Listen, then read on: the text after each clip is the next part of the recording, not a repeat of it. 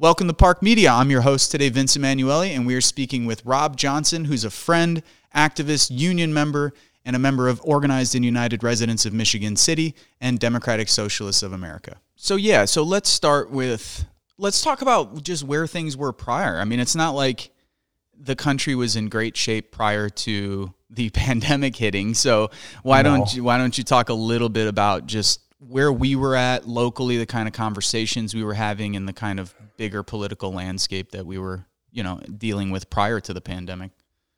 Right. Well, I mean, right before the pandemic, we were definitely all in for Bernie Sanders, um, trying to get phone banking or door knocking and stuff. Obviously, it was cold, so it was mostly the the phone banking stuff. And already, you were kind of seeing some of the the problems that you'd have. Right? Is like there's a there's a core group of sort of activist type people that's the same group coming out to get involved in the Bernie campaign, and then very little growth outside of that. You know what I mean? Um, and so things were like we were working hard on it, but things just didn't look very good in terms of like the level of social mobilization that was going to go on. Um, people just seem to not be reacting. And in the background, we've got rumbling like COVID's coming, COVID's coming, and the the trickle out of like really bad information on that, where it's like one news report is this is no big deal, it's flu. The next one is apocalypse coming, right? Yeah. Um, so were you involved no, for the 16 campaign? No, I wasn't actually. I had been moving around still a lot, so I didn't really live anywhere. Right. um, so there was no group to get involved with. There wasn't like a. I didn't had had our revolution even started in 2016. I don't think so. Yeah, so there wasn't even like a national group to get involved with as sort of like an at-large basis. So I sent money and then hope for the best, which yeah. didn't come around did it seemed to me that in 2016 we had a lot of people i mean as you know some of the people that we work with together in michigan city are people that i met during the 2016 bernie campaign there mm-hmm. were a lot more people who came out for that campaign and volunteered i remember telling you going to you know recalling house parties that i went to in laporte with like 150 people packed into like right. a suburban home nothing of that scale in 2020 what do you attribute that to? Is it the larger Democratic field, or just because throughout that four year period, even though you weren't involved during the Bernie campaign, you've been very heavily involved since that time. Um, mm-hmm. So I'm just kind of wondering what you saw leading up to the campaign, the kind of bigger picture stuff we were doing, or I'm sorry, bigger picture things you were seeing, but also the things we were doing locally. Mm-hmm. I mean, the, the comparison I would draw is that, and this is how I felt at the time, is in 16 when Bernie ran, I mean, we'd never seen anything. I mean, Ross Perot would be the last sort of like serious insurgent guy. And he was running on a goofy party that, like, what's a reform party? But in 16, it really did feel like a historic thing. Like, oh my God, this might actually be a change. And uh, I remember talking to you guys about the folks who turned out weren't in like political organizations. They were just people in society going, well, this has already always been terrible. And I assume there was no chance to do anything. Now this guy's here. He's actually on the stage. We got to support him. Um, by the time 20 came around, I mean, I talked to people who were supporters who were like, you know, he's not going to win. And I can't really disagree with that. Like the, the way 16 worked out, like they kind of tipped their hand and like really did a lot of shady stuff. Now he wouldn't have won anyway. But if your opponent shows that they've got the, you know, the game board rigged, it's really hard to convince people to play the game. Um, and I don't think that's um, I don't think that's irrational. It's kind of like what you read from like the failure of Corbyn is like a lot of those red wall voters liked his um, policies that he was laying out. They just went, well, you aren't going to do that. And it's not dishonest. If you look at the balance of sort of social organization and who's got power and who's got, yeah, organization, they're not wrong to go, yeah, there's not going to be some big working class uprising that changes the nature of society right now. So I think people look around and go like, I don't think so, man. you know, right. That's that's kind of how I see it. And yeah, I don't. I, like I said, I don't think it's unreasonable. We wish it were different, but so if, so some people might hear that and they might go, okay, so you had a really good analysis of what was going to happen in 16, and if you knew that it was going to be rigged in 2020, why in the hell even bother working on the campaign? I mean, I didn't think it was impossible. This is all looking backwards, right? Like you have these conversations and you hope you can convince people differently. Especially there was that moment right after sort of Iowa Nevada, right, where everybody kind of swelled up for a moment and then South Carolina just whack. Plus, what other chance were you going to have to do like a national conversation about left politics or workers' rights or anything else, like you can either let that pass and just go, well, he's not going to win. So what? Avoid the main thing everybody's talking about. Don't yeah. go talking to thousands of other normal people about these issues, or you can try. Um, I don't think it's it was a bad idea to work on that campaign, even if all it was was like a uh, an educational campaign. Right. I still think it was worth doing. Right. Give us a sense of the kind of things OURMC was working on prior to that. I didn't want to start really in a linear way and just like go all the way back. And I know we only have so much time, but I wanted to give folks an idea that we weren't just a group of individuals here in Michigan City, Indiana that decided no. to help out on this campaign. So why don't you give give us a little kind of background on you know OURMC, what it is, what we've been hoping to achieve here in Michigan City and Northwest Indiana. Yeah, so OURMC started, like I think you mentioned, this group of sort of mostly ex Bernie supporters in 16. Well, no, I guess it would have been really 17 after the inauguration. Um, and we all knew that we supported this group of poli- this set of politics, but I don't think we assumed that Bernie would really run again. So we went, well, we're going to actually have to make change here. There's no help coming from the federal level. There's no help coming from the state level. We're going to have to actually get some stuff done. And um, for three, four years, we did a certain amount of, I'd say like community organizing type work. And we've tried various things. We've done sort of single issue campaigns, which we actually did have some success with. We've tried direct services. Um, do you want me to go like historically, like one by one, or just? Oh yeah, no, no, no. You don't have to get too detailed, but just like an mm-hmm. overview of what we've tried, what we were thinking at the time, why we were trying it. Sure. So we definitely had the idea that going off of Bernie's victory, like well, not victory, Bernie's way over performance in 16 over what would have seemed reasonable that actually these opinions aren't that uncommon. People look around and go no i mean working people are getting screwed. They're not quiescently just going well this is the divine order right? Um, so if we just go and engage people on issues that they care about that seem winnable here in our city we can start to build up sort of that expectation that you can win. We can start to build up connections um, because you know, right now people just aren't engaged with each other. You might live next to people you don't know, let alone know their politics. Um, and so we ran a number of um, single issue campaigns that we thought had sort of popular appeal and mostly won them. I gotta give us some credit there, whether it was Bismarck Hill or this Plaza thing or the uh, the FOP trying to buy public property for pennies. They actually were wins. Um, I think by the end, though, we kind of saw that it was still mobilizing a certain set of people that were sharing our politics and willing to speak out, but it wasn't adding as much as we wanted. And Bernie, is another test of that, kind of showed that new people weren't coming in the door that much. So I definitely think we were reconsidering some of these approaches, even as then Bernie lost, COVID hit, all this right, stuff. Right. For sure. No, let's let's the last thing I want you to touch on with OURMC is the need for building institutions. Now, OURMC, as we've talked about, might not have the form of OURMC might not be the form in which all of these you know institutions should be built. We agree that unions should probably be rebuilt, some form of a party or whatever, and we'll get we'll get to that uh, later in the conversation. But if you would touch on the sort of importance of building an actual institution and not just having like a loosely affiliated group of people who kind of agree with each other, kind of coming together around a you know a loose set of values or a vision? Yeah i don't think there's anything more important. I mean like i said with my own involvement with um, or lack of involvement in bernie 16 is like what would i have gotten involved with? So even if everybody shares your ideas and there's nowhere to go if it's a small group of people that know each other but there's no sign on a board that lasts longer than six months where is somebody who gets the feeling hey i want to change things even supposed to engage? And then beyond that and i think probably even more importantly is a sense of institutional memory of what works what doesn't what's been tried. Um, from being in northwest indiana well back for four years or so um, it's been i don't want to say depressing but it's disappointing to see the same sort of efforts go through the exact same cycle over and over and over again where I mean, we had some of these ideas when we started, like, well, maybe if we engage with direct services, that's a way to get to know people. And then you can run campaigns with those people you get to know. And what we found out is people who are seeking direct services are just desperately trying to get what they need to survive to the next day. And that's a really good thing to do. But if you're looking to build up long term connections and power, it doesn't work out. People with their hair on fire are not thinking about the next step, and that's not a moral failure. That's totally rational. Um, so if if everybody who gets started again tries these same first steps repeatedly, repeatedly, repeatedly, it's the same. You never get to build up sort of your experience and build up your toolbox. You start from step zero every time over and over. I know you and I have talked about that. There's like people who read a lot of history.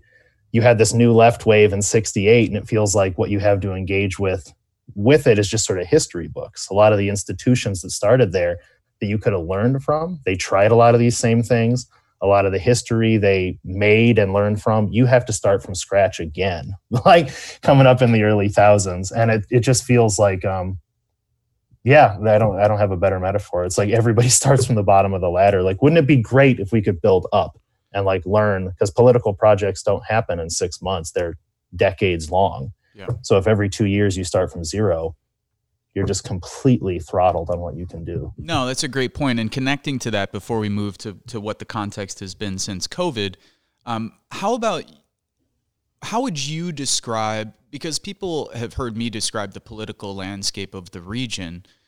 Why don't you kind of give an overview for folks and, and then we'll we'll jump into since COVID started, but how would you describe the political social situation in a place like Northwest Indiana to someone who's never been here and who's listening to this thinking, okay, it's a small town, it's kind of close to Chicago, it's located in Indiana. How would you describe the uh, the situation?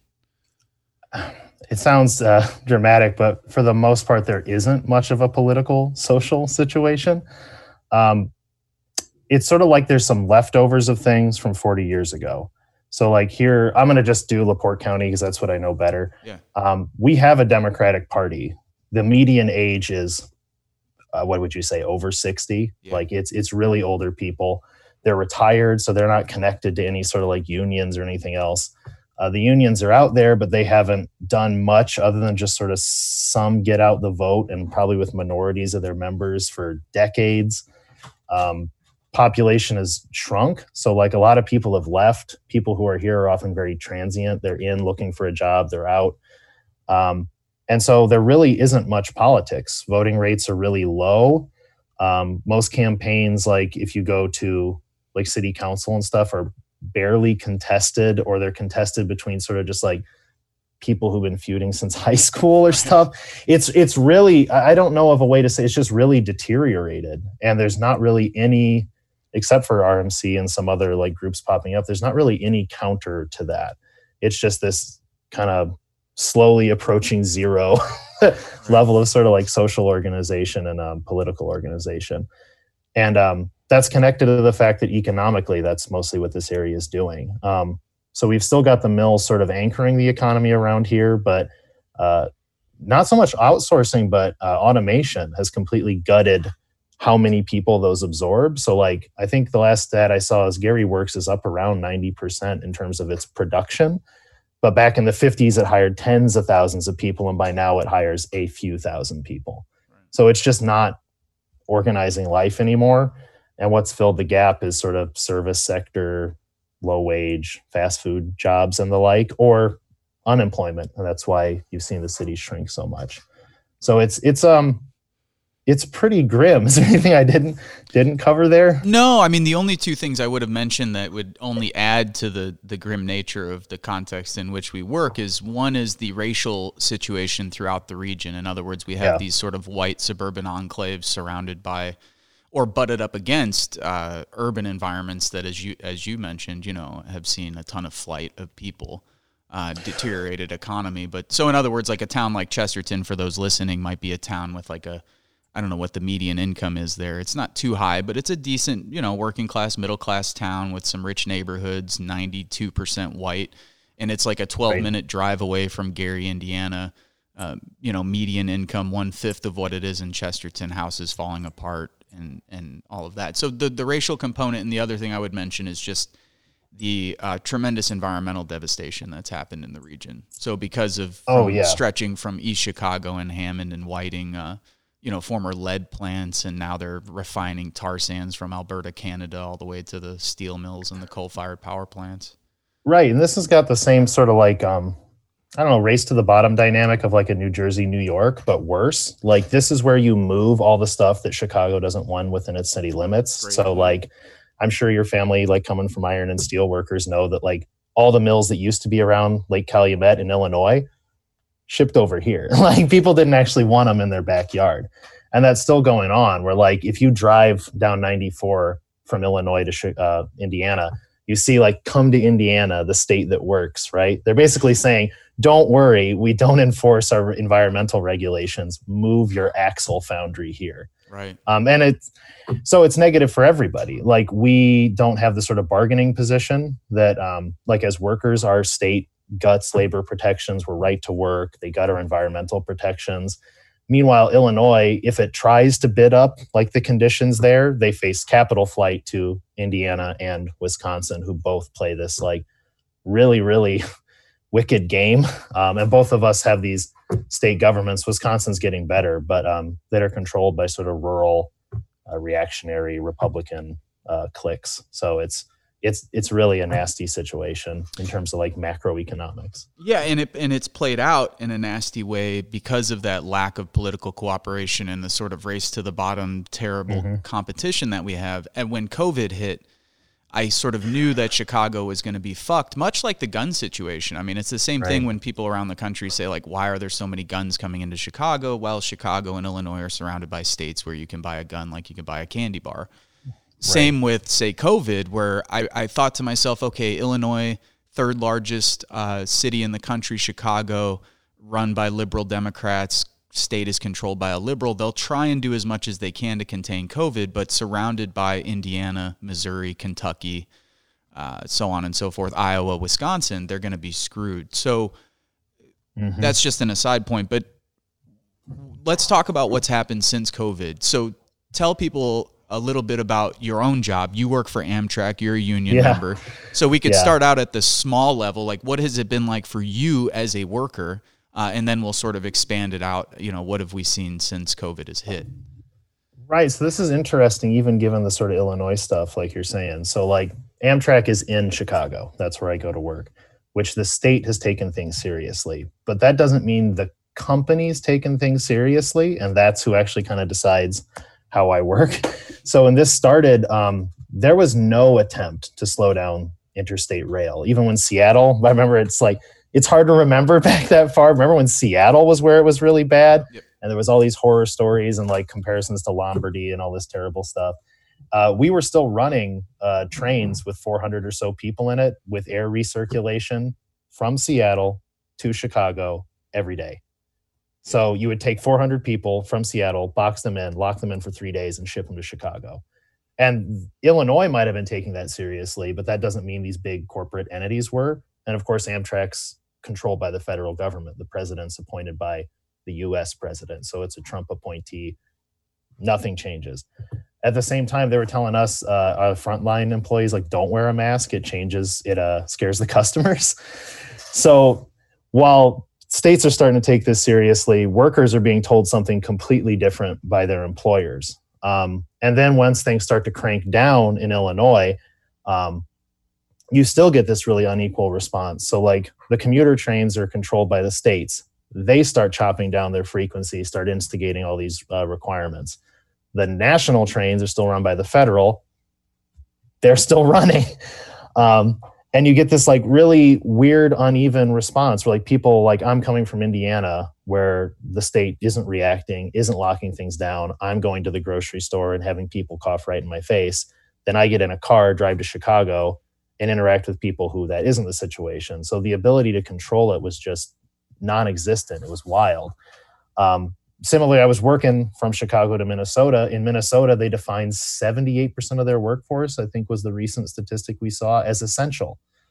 So like even states that were controlled by liberals or tried to like uh, tighten this stuff down, some of it is for show. You know, yeah. Indiana, we definitely saw this and they were proud of it. Like um, you know, everything and anything was essential. But even Minnesota, you went up there and everybody was still working. They never really went through the pain of a shutdown. They said they did, but they didn't. Right. Um, and so it's been, it's really wild. Now there's finally like strict enforcement, but there's no passengers left. So like now we're dealing with sort of like a rolling furlough situation. How long? We, how long has that been going on? And how many guys do you do you know furloughed? They've been talking about it in like a disorganized way all year. They finally furloughed 2,500 employees, which I don't remember. I think it's out of like I don't remember the number of employees we have total. Yeah. Um, they're talking about a second round early in the year because our um, our ridership's down to nothing. I mean, a train that used to carry 400 people, like I'm on a rush hour train now, now carries maybe 20. Wow. We've broken three digits maybe one time, and I gotta feel like nervous. Like when we start doing well, it's like I don't really, I you know, I want everybody to keep working, but I also don't want people to be getting into trains with each other. Right. So it's, but Amtrak's often like Greyhound transportation of last resort. Sometimes these are people who have to get where they're going, don't own a car. Yeah. And so it's it's a nasty situation where people are just held to the economic situation. Work isn't giving them the chance to stop doing what they're doing. And so you just kind of you do your best to protect yourself and you get what you get get what you get, you know. Yeah. yeah. I was going to ask sort of what you've been hearing from people, then we can draw it out to the bigger picture, you know, what the political landscape has looked like since COVID hit. But what has your union been doing and what is the sort of talk in the shop floor? Like, what are you hearing from workers there? The union's been trying to protect our jobs. In terms of COVID, there has been nothing. Uh, I haven't gotten any communication. It's not like there was education on how to keep yourself safe. The only thing has been to try to contain as much of the damage and mostly that in terms of that's done in terms of like trying to make the process more rational. Like they don't really have a chip to say hey we're carrying 10% of the passengers we used to but keep 100% of the workforce going. But there hasn't been like any leadership on safety or any attempt to push back against the company on safety that i've seen. Um, in terms of coworkers the things that i'm hearing recently because i've got um, uh, three coworkers were out recently I mean, it's been dozens like since this year started. Um, go out with COVID, and the way it starts to feel, what I've heard is like, well, we're all going to get it, which then plays into sort of like, well, why are we seeing people still partying and all kinds of stuff? Because the assumption is we're all going to get it. If you work with the public and all you have is a paper mask that maybe the person you're going to deal with will actually put theirs on, yeah. it's kind of easier to just take the fatalistic approach, right? Like we're going to get it. But then the coworkers I've had get sick are it's horrifying, and some of them are not old. I mean, they're out for weeks. There's like, fr- I don't want to like put people's stuff out, but like yeah. frightening, frightening symptoms, and you get like these half stories. We think they're out, and uh, we think they're sick. It, we've I've heard this, and then you don't see them again. And with the bumping around in the furloughs, you lose track of people. It's um it's been yeah grim comes up again it's been a i said going to work feels like going to a hospice most of the time yeah. anymore. And you're not alone there. I mean, I'm no. thinking, you know, how many workers are no. going through this, and uh, of course, this the horror stories we've heard from. Uh, you know, nurses, ICU doctors, and all the rest. So, give us a sense. COVID hits. It's uh, February 29th. We're holding a killer wedding party at PARC.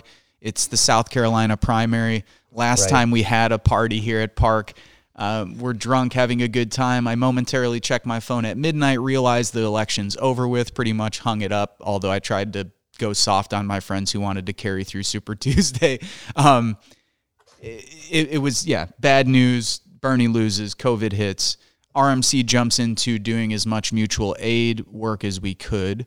Um, mm-hmm. Do you want to talk a little bit about that and then kind of the what politics for us uh, who've tried our best to get people out of their houses, away from their couches, away from their TVs, in a place to actually talk with each other face to face and you know get to know each other and and and do politics in the way that we think it needs to be done, which is you know face to face and in the company of other people. What has politics looked like over the last nine months? How do you sort of process what's happened over the last nine months, bigger picture now? Um, but then also, you know, the things we've been trying within that bigger picture. So going back to the the mutual aid and sort of immediate responses and and, and the Bernie loss, because I think they all kind of show the same thing. Um, I remember you and I had a conversation early after Bernie announced, which was late in the primary, right? Mm-hmm. Um, we were looking at all the people starting to spool up their operations with Bernie announcing, and we're like, we're going to figure out whether this sort of like activist, very online layer of sort of professional class people can win a presidential primary because that's who we saw spooling up to do it. The unions were playing the same kind of 16, very the membership may like him, but we're not going to get involved in it. You know, it that was what the balance of forces we saw shaping up.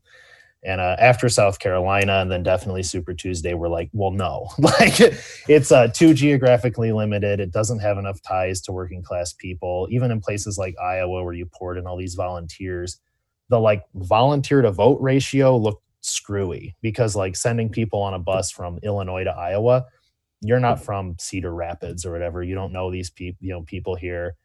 You don't have social like um, trust. And I mean, that's what we've seen with COVID, right? Is like there's a real lack of social trust. Even if something goes out, people don't necessarily take it to heart.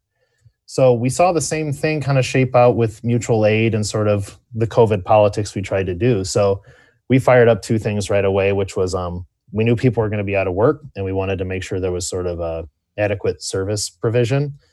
That isn't how we thought about it at the time, but that's what it ended up being is like, well, there's food pantries what there aren't is like diaper pantries or like you know uh, pads for women or stuff. Like these might not be available. They're essential.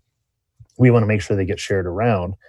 And the same thing we're going to talk about like the political situation while we're doing this. So we tried a number of times to pressure the city government to take i mean any any steps early on and we see now boy wouldn't have been great if indiana or michigan city had taken sort of preventative steps at the beginning now that it's absolutely wild.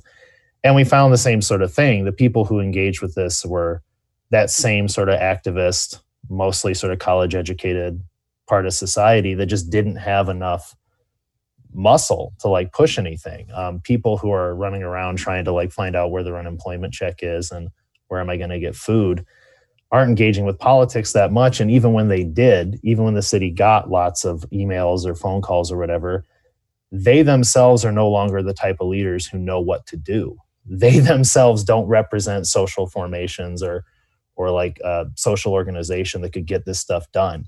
They don't even know what they're talking about a lot of the time. So like pushing the city to react, you just kind of got like confused discussions and it just faded away. Um, so that I mean, what was your set? you you wanted to go on to like sort of bigger political. yeah yeah just i wanted to give folks an idea of how we responded as an organization like you know most organizations that did exist prior of course had to when it hit be like okay shit what are we going to do um, yeah but i also wanted you to talk about just the bigger political landscape since covid uh, leading up to the election what you made of the election and then sort of going through the election i mean of course you're welcome to mention anything else that comes to mind in terms of rmc and and our engagement with the uh, you know with the during the pandemic. But I am interested in what you made of the you know presidential election taking place in circumstances that we had never really seen before, which was and, and you brought up this point something I wanted you to touch on. Um, and it was from an interview between Sam Riddle and Michael Moore. And Sam Riddle, during this interview, had mm-hmm. mentioned that there really wasn't much of a ground game in Michigan right. and that the Democrats were relying on this digital platform uh, to try and get the vote out. And I remember us having a conversation immediately after I listened to that, and you were like, "I don't think that's going to work too well for the Democrats," and it and it it no. did not work well for the Democrats. They barely squeaked out another election. Yes, Joe Biden did good with the popular vote, but you know he barely won in some of these states. So no, I'm I'm gonna be kind of like a broken record. So like we're seeing the same sort of thing play out where the this is all played for and by like the professional class, college educated layer. Why don't you? And then after that, me, it gets wild. Let me stop you there because there, yeah. Uh, we talk about it, and I'm sure there's people who are going to listen to this who are going to hear it and go, "I know, I know exactly what they're talking about."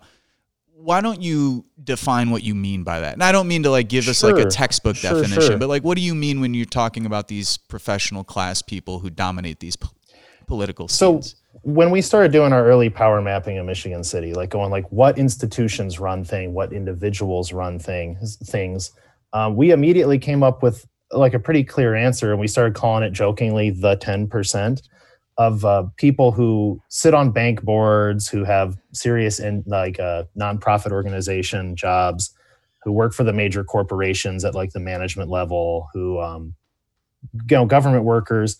It's this set of people who have at least a bachelor's degree, probably even a master's degree, who are online, who are having these conversations, reading the Atlantic, reading the New York Times, um, and they sit on everything. They're, uh, you know, the redevelopment board's got people from NIPSCO. NIPSCO's got investment from Horizon Bank, and Horizon Bank sits on the redevelopment board too.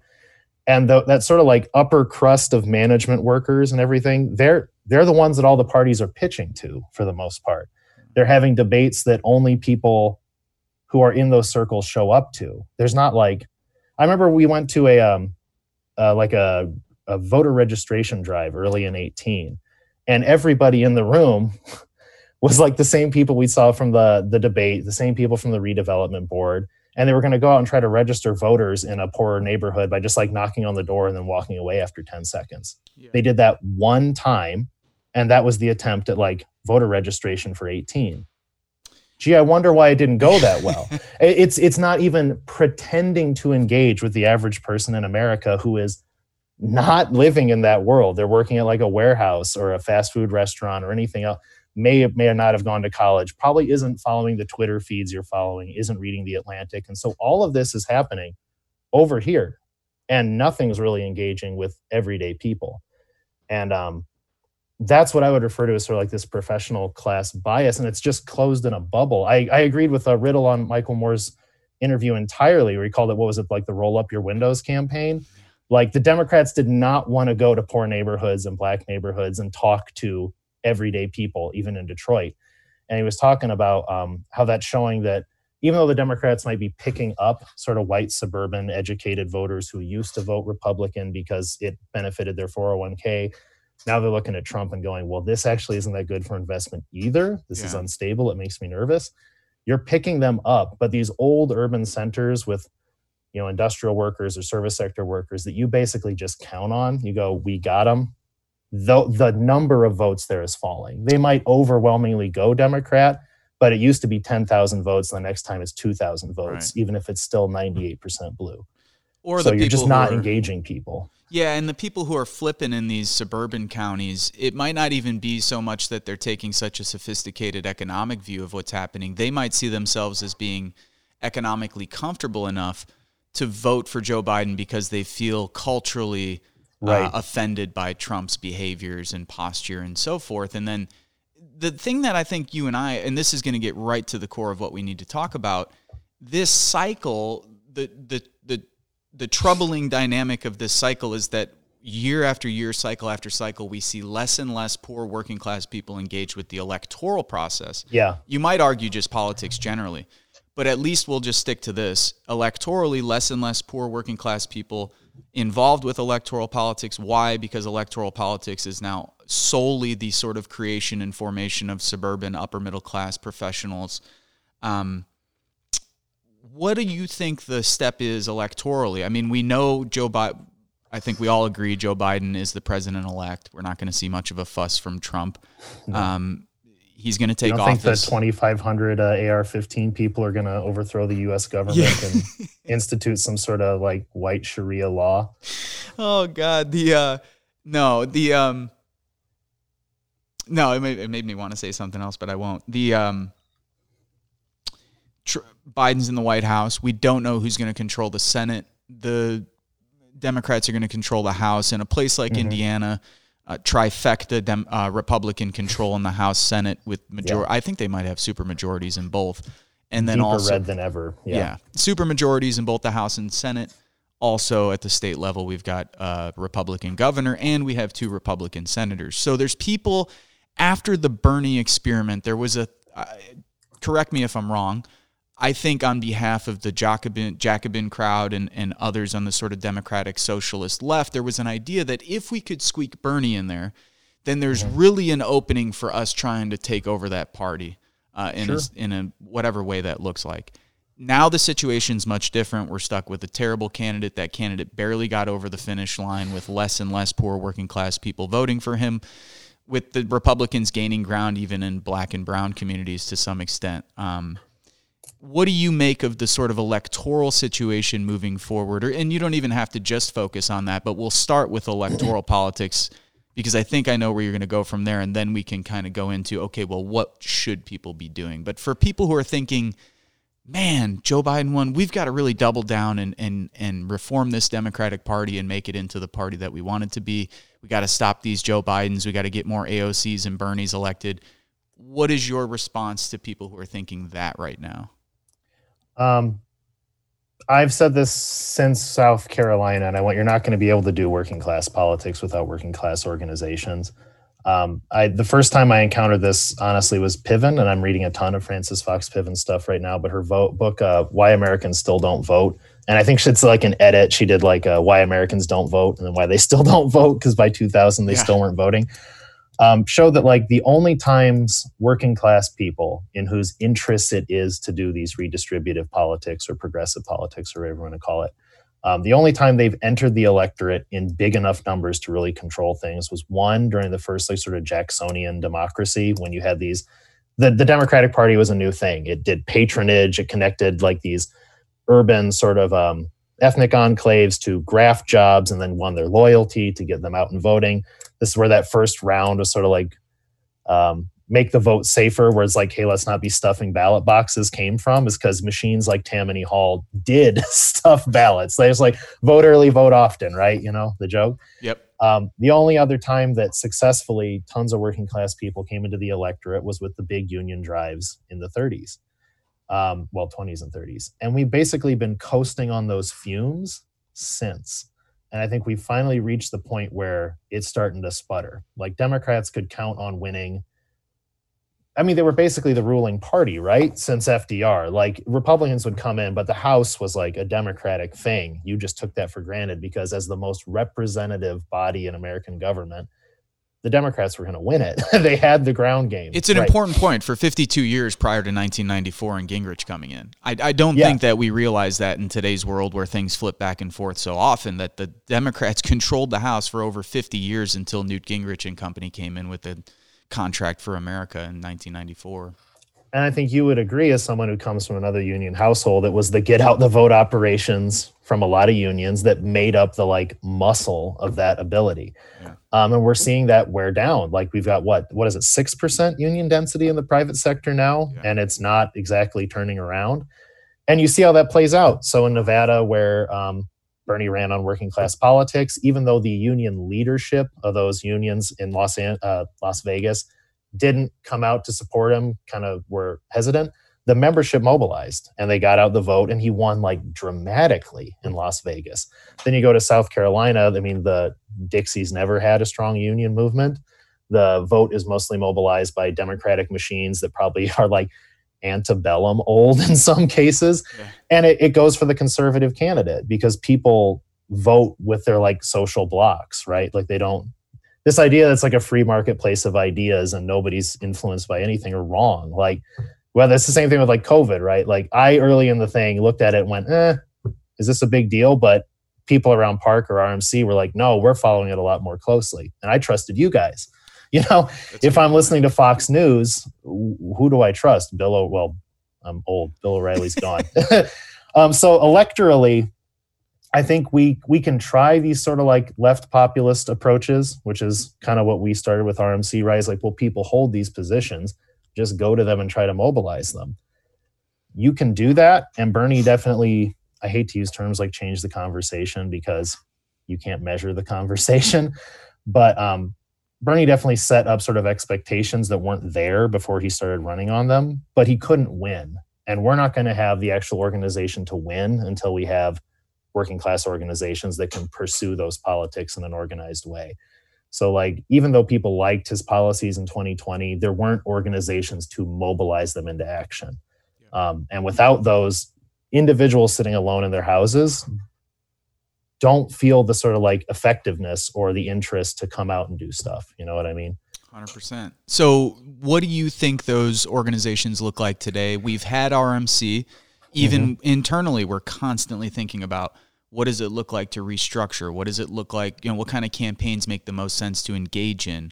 Uh, mm-hmm. Uh, what do you think those organizations look like moving forward? Understanding that the organizations might look radically different if you live in, say, rural Indiana compared to if you live in Oakland, California, compared to if you live in Louisiana. Right, right. Um, what we're working on currently is attempts at forming tenant unions. Um, but I so let me ro- roll back. It makes sense for it to be institutions that materially sort of like address the needs of everyday people. So whether that's trade unions or tenant unions, those are the ones that make sense in our area. I've never lived in Louisiana, so I don't know if there's some other vector that makes sense. In a like a a farming area, maybe it's like a farm workers union or or campaign or something. Mm-hmm. But um, we I definitely see it that way, where you need to actually be organizing these institutions that can actually pursue politics with work like the vast majority of people. It, it, just saying working class makes it sound like this sort of like it's just another interest in society.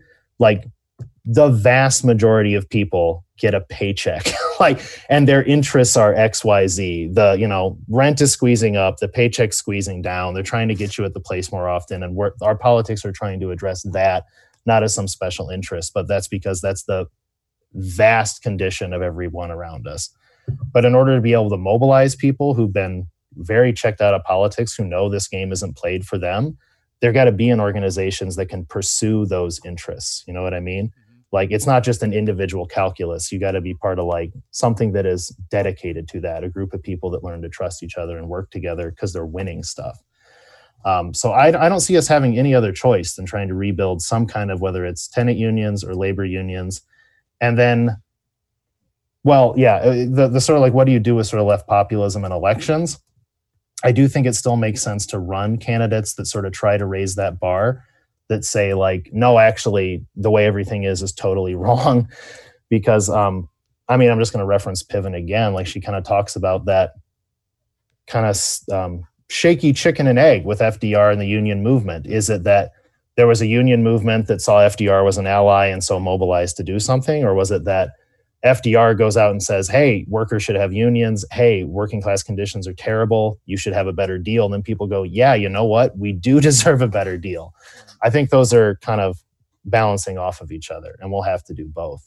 But that's a good point. It's a, no, it's a great point. It's a great point because for as much as people people who aren't on the inside might not know this, but the major uh, climate marches that took place in 2012, 2013, and 2014 were largely dictated from the top down from the Obama administration, who was trying to get some reforms passed in Congress and mm-hmm. was trying to like you know throw some seeds down to the to the NGOs and say hey it would really help if there were hundreds of thousands of people in the street while we were trying to pass these reforms so mm-hmm. it does it does help and that's you know rare praise that Obama will receive on this program but it is true that I think even he understood, uh, sort of had a sophisticated view of how that would work.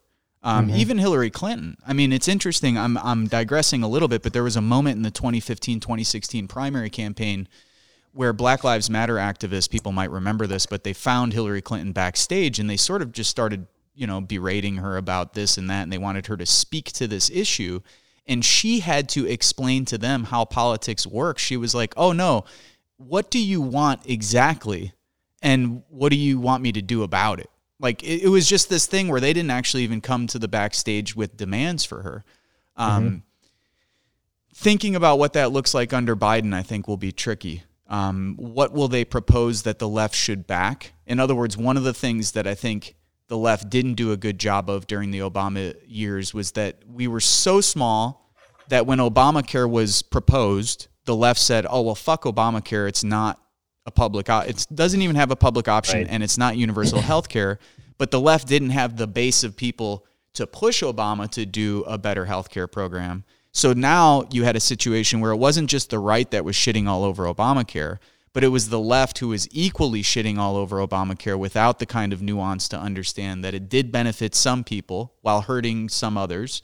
Um, and you know, and in the meantime, what did we allow? We allowed the Republicans to sort of just attack this reform um, that you know nobody was going to defend because it wasn't it didn't make enough difference in people's lives for them to get up and defend it. And I, I worry that we're going to be in a similar situation with Biden where we would assume that the legislation he's going to propose is going to be a watered down version of what we really need, something that say Bernie would propose, which is maybe even a watered down version of what we really need.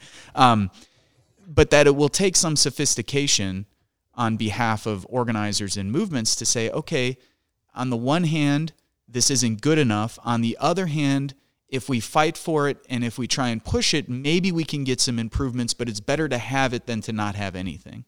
Um, I don't know if that's the kind of like dealing with elect the electoral process over the next couple years. For us, in other words, there's not going to be an election in the next two years. So the question electorally is kind of how do I put this? You could be working on a local housing rights campaign. That, so we'll use our example actually. Let's just use it because this is more real world. So RMC is working on say this housing rights campaign in Michigan City. The the Biden administration will take office. They'll propose certain kinds of legislation that we would like to see reforms that would actually trickle down and make a difference for us, knowing that you know we need federal mm-hmm. intervention what do you think the sort of proper position is for people who do who are a part of a social group or a political group? I mean, is it that what would that engagement look like as this goes on? In other words, that'll be what most people are paying attention to as the next 6 months unfold. It'll start with Biden's cabinet and then the moment he takes office it'll be the 100-day agenda. And most of what we'll hear from people will be like, okay, this is the thing that's happening right now. We still have so, to build a base um, but we'll have that happening at the same time. So I think for people who actually still have large organizations who could actually squeeze a Joe Biden, like they have some really complicated calculus to play. What I think is encouraging is I mean, you and I might think the union movement needs to be a little more aggressive than it is, but I mean, it also knows it doesn't really have a big, it's got the only hand to play in the Democratic deck since it provides a lot of its get out the vote machinery. But um, those groups that have those cards will need to play them to try to push them a little harder. Maybe they will, maybe they won't.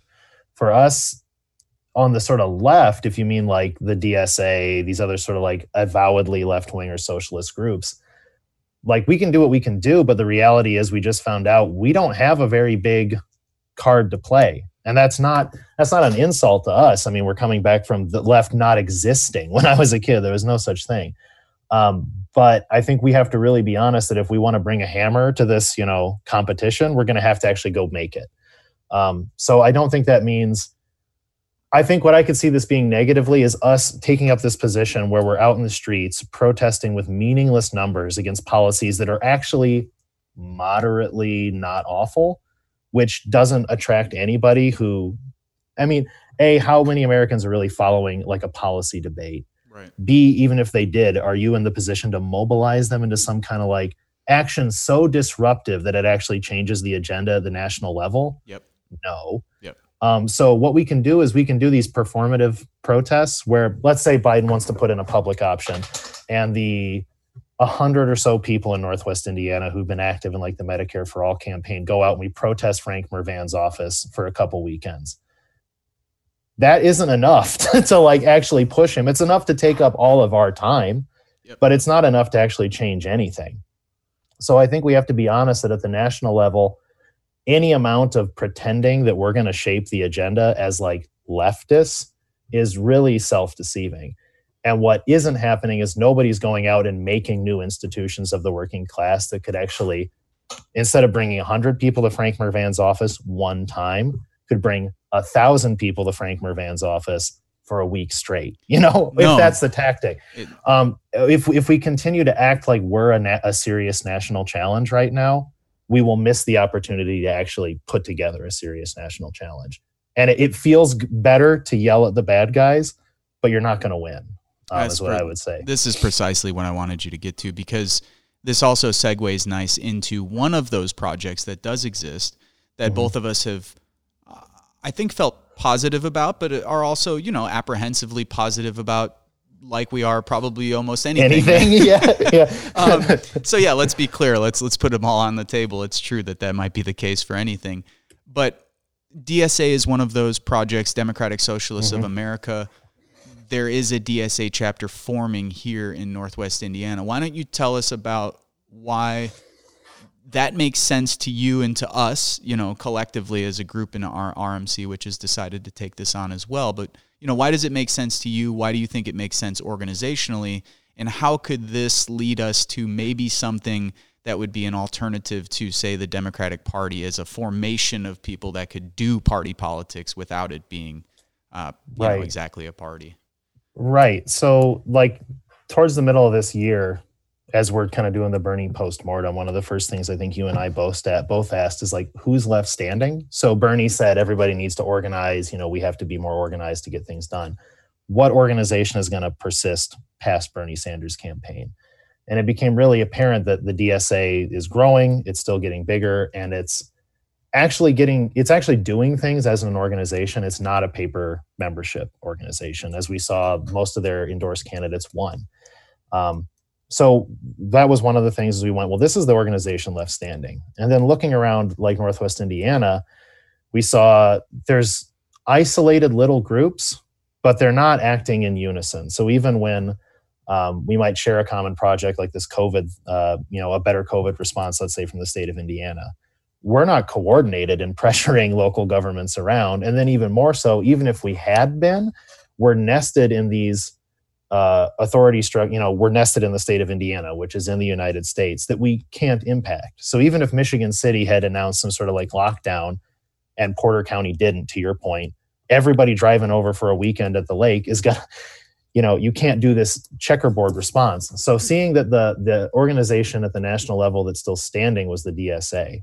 and seeing that so many of the problems we faced um, come down from like the state and national level, it's uh, it seemed apparent to me that we needed to actually be part of something that works from the top to the bottom, and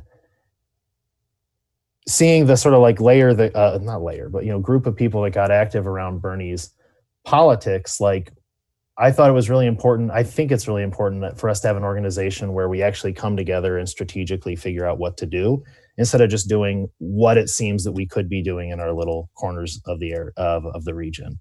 So um, I thought it made the most sense to like in order us for in order for us to be as strategic as possible, as small as we are, to make the biggest impact we can, to pull together into that organization which offers the best infrastructure, that offers the best sort of trainings and stuff, that gives us the best plug in with this national sort of debate and national struggles and all work together rather than working in our little separate um, silos as sort of you know smaller than the sum of our parts you know what i mean? Yeah. um, and i thought that becomes even more important because as we've seen the left right now even with our best actions and our best intentions can't really win much. Like the the dsa candidates who won are still ones and twos. They're not setting the agenda anywhere they won. It's mostly a like a blue state phenomenon not entirely but mostly um, and if we're gonna like make differences here, if we're gonna contend for these sort of like redder corners of the state, it's time to like really start to act strategically and um, much more seriously together.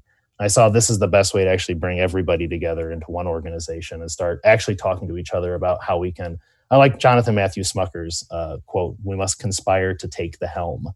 like in Indiana, it's so apparent that nobody else is going to, and this goes to your Democratic Party point: is like though Biden won, the Democratic Party just like openly collapsed in Indiana. I mean, LaPorte County, that used to be like a one of the blue strongholds, just had the Republicans absolutely sweep the county government. I mean, it was just a wash. So it's apparent to me that like unless left activists and or left activists become left organizers in like a real strategic, disciplined, united way, we're just going to watch this thing continue to lurch to the right because the Dems are, I mean, fumbling the football isn't even a good enough term. Right. They like stumbled down the bleachers and broke their leg. they didn't even get to the field. Yeah. Um, so it just becomes to me like like a, a real vital importance to start building the kind of infrastructure we need. And I saw this as the best way to do it. What do you think are some of the major challenges for a group like DSA moving forward? So we could start both locally um, and and we'll round out. I know that we're we're reaching the end of our time, but I wanted you to talk about the challenges that a DSA group would be facing, say locally in our regional formation, and then what are some of the bigger challenges you see for a DSA moving forward? So I think we face the same challenges locally that you do nationally. And um, I was recently on a a training that Maria Svart, the national director, put together, where she's she doesn't put it any less clearly than this is that DSA's membership is itself still mostly that college educated professional layer of society. And as such, where most people who would call themselves leftists are in society is in that sort of like professional institutional setting. Um, so it's pretty hard to be organizers of sort of working class people if you're not actually around working class people. It's a lot easier to do activism. Yeah. Um, I think that's going to be our biggest challenge is finding a way to move this out of sort of performative politics and into things that could actually organize people's lives. Because it's it's it's a lot harder. You don't have the the natural opportunity to do it. So like if i work at um i don't know what's a good example? Like a, an accounting firm. There's not probably going to be like an accountants union. It's kind of like maybe but that's not that's not usually what we think of. So finding a way to take where we are in society and i say we as like you know a collective group and figure out how to actually do things that might be impactful without it being just sort of like a, a cosplay.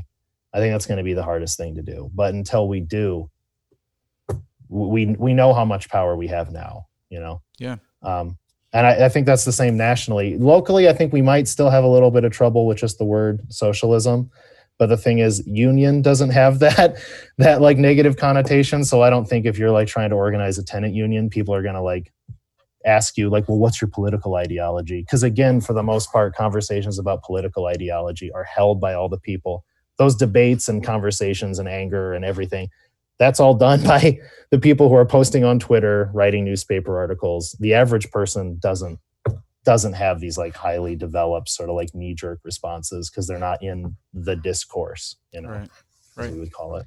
No, and it's a great point because uh, I know Jane McAlevey just brought up a similar point with Georgia, where she was asked, you know, what do you make of the seventy-one percent of Georgian uh, Georgians who said that they supported a government-run healthcare program, you know, and she said, well, it's great. Number one, we should organize on those numbers, but number two, what would those numbers have looked like if they would have set a socialist healthcare program? Maybe right. 25 or 30 percent. Who knows? I mean, maybe it would have right. been higher. But the point is, is like, you know, we're, we are going to face that challenge of how much do you want to employ that term and how much do you just want to talk about the principles and concepts upon which it's based, because that might be very well where you can get people to come in. Sure. And I, I think the only thing it really should be is the name of the organization. Like, it's sort of like, going around pitching ideologies to people doesn't really describe what their life is going to be like, right? And isn't this like the? Uh, I remember hearing Zizek joking about the Soviet Union, or like you know an old communist joke where it's like uh, you know the Soviet Union took synthesized all the best parts of history where it's like from uh, peasant agriculture it took like outright slavery and then like from socialism it took the name you know um, uh, we don't we don't need so much like uh, a, an ideology or like a sticker to put on stuff, right? Like you actually have to hear what people are dealing with, their actual material conditions, and propose solutions that they can take seriously and strategies and tactics that they can take seriously.